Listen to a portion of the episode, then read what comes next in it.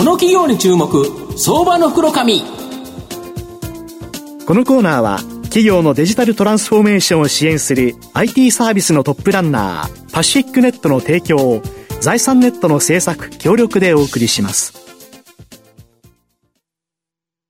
ここからは、相場の福の神、財産ネット企業調査部長、藤本信之さんと一緒にお送りしてまいります。藤本さん、こんにちは。毎度、相場の福の神こと、藤本でございます。まあ、マーケットなかなか大きくぶれる中でですね、まあ、今日割と強いっていうのは良かったかなっていうふうに思います。やはり2万7千円から下、こはさすがにちょっと守るのかなというところかもしれないですね。で、今日ご紹介させていただきますのが、えー、証券コード7420、東証一部上場、悟り電機代表取締役社長執行役員の悟り博之さんにお越しいただいています。悟り社長、よろしくお願いします。よろしくお願いします。お願いします。悟り電機は東証一部に上場しておりまして、現在株価940円、1単位9万円少しで買えるという形になります。東京都港区芝にですね、本社がある半導体電子部品の専門商社になります。まあ今ご紹介したように、本社はもうこれ半導体電子部品の専門商社ということなんですけど、具体的にはですね、どんな製品をどんな会社から仕入れて、どこに販売してるんですかということなんですが。はい。えー、まあ、もともとあの、私ども、悟り電機はですね、えー、NEC と住友電工の販売代理店として、うん、えスタートした会社でございます。うん、で、今まさにですね、はい、いろんなところ、巷であの問題となっております、うん、半導体、そうですね、から、えー、電子部品といった、あの部品がですね、はい、売上の8割近くを占めている会社でございます。まさにあの半導体電子部品っていうのは今入ってないもの、がないと。まあそうですよね。えー、あれってあれ、車でもめちゃめちゃ乗ってるんですよね。そうですね。うん、えー、でまあ、特にあの私どもあのパソコンとか、スマホといったような、はい、あものから、うん、えー、自動車、今おっしゃられたような自動車、うん、さらにはさまざまなあの産業機器、えー、はい、こういったところに、えー、お客様として販売をさせていただいております。なるほど。えーで、あの、まあ、もともとはですね、先ほどお話しましたように、NEC をはじめとする日系メーカーから、まあ、仕入れ100%だったんですけれども、まあ、私どもの仕事は、お客様のビジネスをどうやってサポートするのかということが役割でございまして、それから海外メーカーであるとか、半導体電子部品ではなく、エレクトロニック製品、モジュールといったものにこう拡大をしていまして、で、最近ではですね、3分の1、まあ、売上の3分の1ぐらい、そうですね、400億強というのは、あの海外のメーカーのものなんかを、えー、販売しております。なるほど、えー、海外にもいいものがあれば、お客様に提供するということですね。はい、でさらにはあの近年、うん、えー、まあ、私どものその経験を生かして、えー、自社モジュール、はい。はい、自社製品ですね、はい。はい、といったものにも今、うんうん、一生懸命取り組んでいるところでございます。なるほど、えー、で、お客様はですね、もう日本、それから海外、うん、えー、グローバルに今、1000, 1000社以上のお客様と、えー、お取引をさせていただいておりまして、大体半々なんですよね、国内とそうです、若干今、あの、うん、国内の方が多いですけれども、えーあのキャノンさんとか、デンソーグループさんですとか、えパナソニックさんとか、えそういったあの日本ではお客様も、とお取引しておりますし、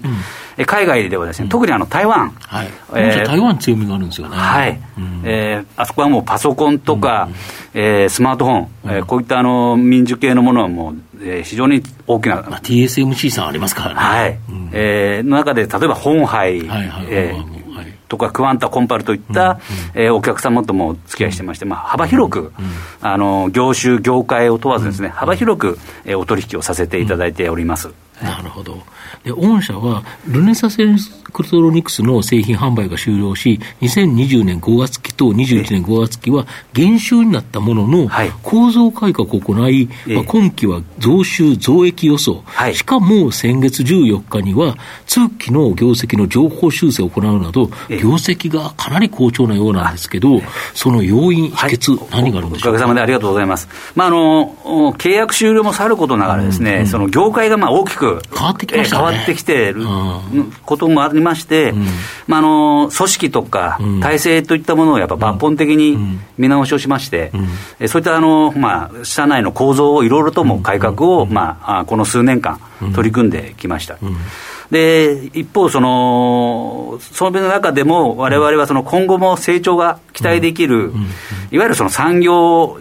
というところに経営資源をこうシフトしていく、まあ、いろんな製造装置、例えば半導体製造装置とか、いろんなものを作るというふうな機会ですよ。ね。はいええ。もうその世界はその、そうですね、5、6年前から、いわゆるその IoT の活用とか、あとデジタルトランスフォーメーション、はい、DX 化といったものがこう叫ばれておりまして、ビジネスチャンスが大きくまあこう広がってきていると。それからあともう一つやっぱ忘れていけないのは自動車関連の産経のビジネスに、ここの2つに経営資源というのをこうシフトしてまいりまして、まあ、分野にもよるんですけれども、えー、今年度今、大体10%から20%ぐらい、前年度比で、えー、ビジネスが拡大できるようなところになっています。それからもう一つはやはりそのコロナ禍の影響で、はい。うん、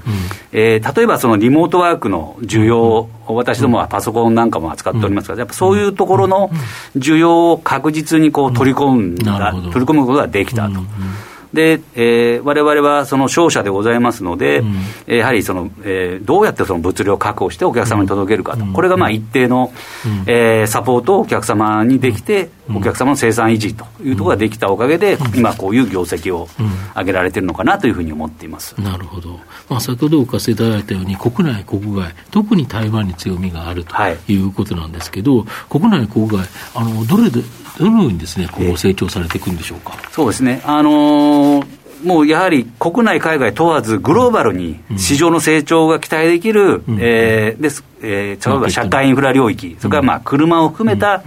えー、モビリティ領域と、こういうところに集中をしていきます。ここにはわれわれの経験だとか知見が生かせると思っておりまして、このマーケットにより一層力を入れていこうというふうに思ってます。車ではなんかタイヤで、商用車のタイヤっていうところに注目されてるそうですけど。はい。あのー、まあ、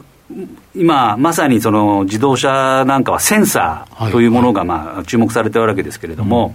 あの我々フランスの LDL 社という会社のですね、タイヤ空気圧監視ソリューション、これはまああのタイヤの空気圧センサーが中に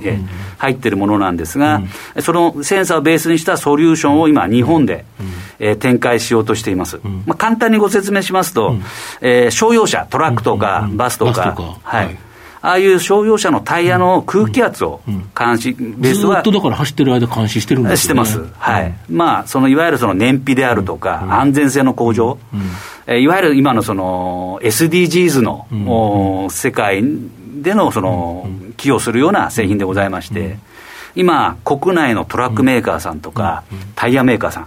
ん、さらには物流会社さんこういったところに今提案をしているところで、一部、ご採用が開始されました。なるほど、えー、これ、海外だと、例えばヨーロッパだと、法制化されてるから、これ、つけなきゃ怒られるんですよね。そうです。あの、ヨーロッパの方ではもうすでに法制化されていまして、うん、まだ日本ではまあそういう動きはないんですけれども、うん、えー、法制化はヨーロッパにはされています。これだけど、これがあると、会社のところで、全部のバスとか、全部のバトラックとかが確認できるから、はい、すごくいいですよね、はい、もし、まあ、日本でそういうことが起きたとすると、非常に大きな事故が起こる前に分かったり、はい、このパンクしそうで危ないぜっていうのが、えー、だ運転手に連絡して止めさせるっていうことも、はい、やっぱり安心安全にはやっぱりこういうの必要ですよね、はい、あのまさにおっしゃられる通りで、われわれはそういったところでのセンサーだけじゃなくて、もうクラウドに上げて、システム化して、それ、丸ごとですよね。そうです、われわれそういったサービスまで、えー、ご提供をしようというふうに、ん、商社の域を超えてますよね、ね。そうですね。えー、あと国外ということは、インドっていうのに注目されているとかはい、あのー、先月1月でございますけれども、もともとわれわれ、インド市場というのを非常にその注目をしてまして、えー、ビジネス戦略を練ってきました。そういった中で、うん、えー、インドの SM エレクトロニ社という会社に、今回、この度出資を決めまして、うんえー、インドのモビリティ市場に打って出ます。なるほど、ここも期待ですよね。えー、そうですね。特にあのバイクですね、うんうん、ここは多いみたいですね。2000万台年間作られてまして。なるほど。えー、御社の今後の成長を引っ張るもの、改めて教えていただきたいんですが。はい。えーまあ、グローバルにも日本でもその成長が期待できる産業インフラ、モビリティ領域とともにこう注力していきます。うんで、えー、仕入れ先の商材にですね、当社のソリューション、うん、付加して、お客様にソリューションをお届けしていく。うん、えー、今、ご説明しましたようなタイヤ空気圧管ソリューションなど、うん、えー、日本でも広がるであろうビジネス。こういうもの。ストック型ですもんね。一回打ったらずっとチャリチャリもらえる、ね、これからもつ、えー、そういう新しいビジネスモデルというのに取り組んでいきます。また海外では、インドでテク社とのコラボをしてきまして、モビリティ市場で大きな足場を築いていきたいというふうに考えています。なるほど。いずれにしてもその ESG への貢献、うん、サステナビリティ対応ということで、われわれ、えー、これからも仕事をしっかりやって、成長していきたいというふうに考えております。まあ、あのまた言いますと、里湯電機は大口仕入れ先に、えー、依存したビジネスから脱皮すべくですね、一気に構造改革を進め、まあ、製品、単品の販売からお客様のですね、困ったことを解決、ソリューション、そして解決法を製品やシステムなど一気通貫で提供することによって、まあ、成長路線に軌道修正した会社になります。国内ではタイヤ空気圧監視システムなど、社会課題を解決する高付加価値なビジネス。海外ではインド企業 SM エレクトロニク社に出資するなど、インド市場への、まあ、積極進出ということで、大きな成長の可能性あるかなと思います。ただ、株価指標面で見るとですね、予想 PR はおよそ10倍で、実績 PBR は0.5倍と、かなり割安な水準。予想配当利回りもおよそ4%と高く、じっくりとですね、この配当をもらいながら、中長期投資で応援したい相場の福の神のこの企業の注目銘柄になります。今日は証券コード7420東証一部上場悟り電機代表取締役社長執行役員悟り博之さんにお越しいただきました。悟りさんありがとうございました。どうもありがとうございました。藤本さん今日もありがとうございました。企業のデジタルトランスフォーメーションを支援する IT サービスのトップランナー東証2部証券コード3021パシフィックネットはパソコンの調達、設定、運用管理からクラウドサービスの導入まで企業のデジタルトランスフォーメーションをサブスクリプションで支援する信頼のパートナーです。取引実績1万社を超える IT サービス企業東証2部証券コード3021パシフィックネットにご注目ください。この企業に注目相場の袋紙このコーナーは企業のデジタルトランスフォーメーションを支援する IT サービスのトップランナーパシフィックネットの提供を財産ネットの政策協力でお送りしました。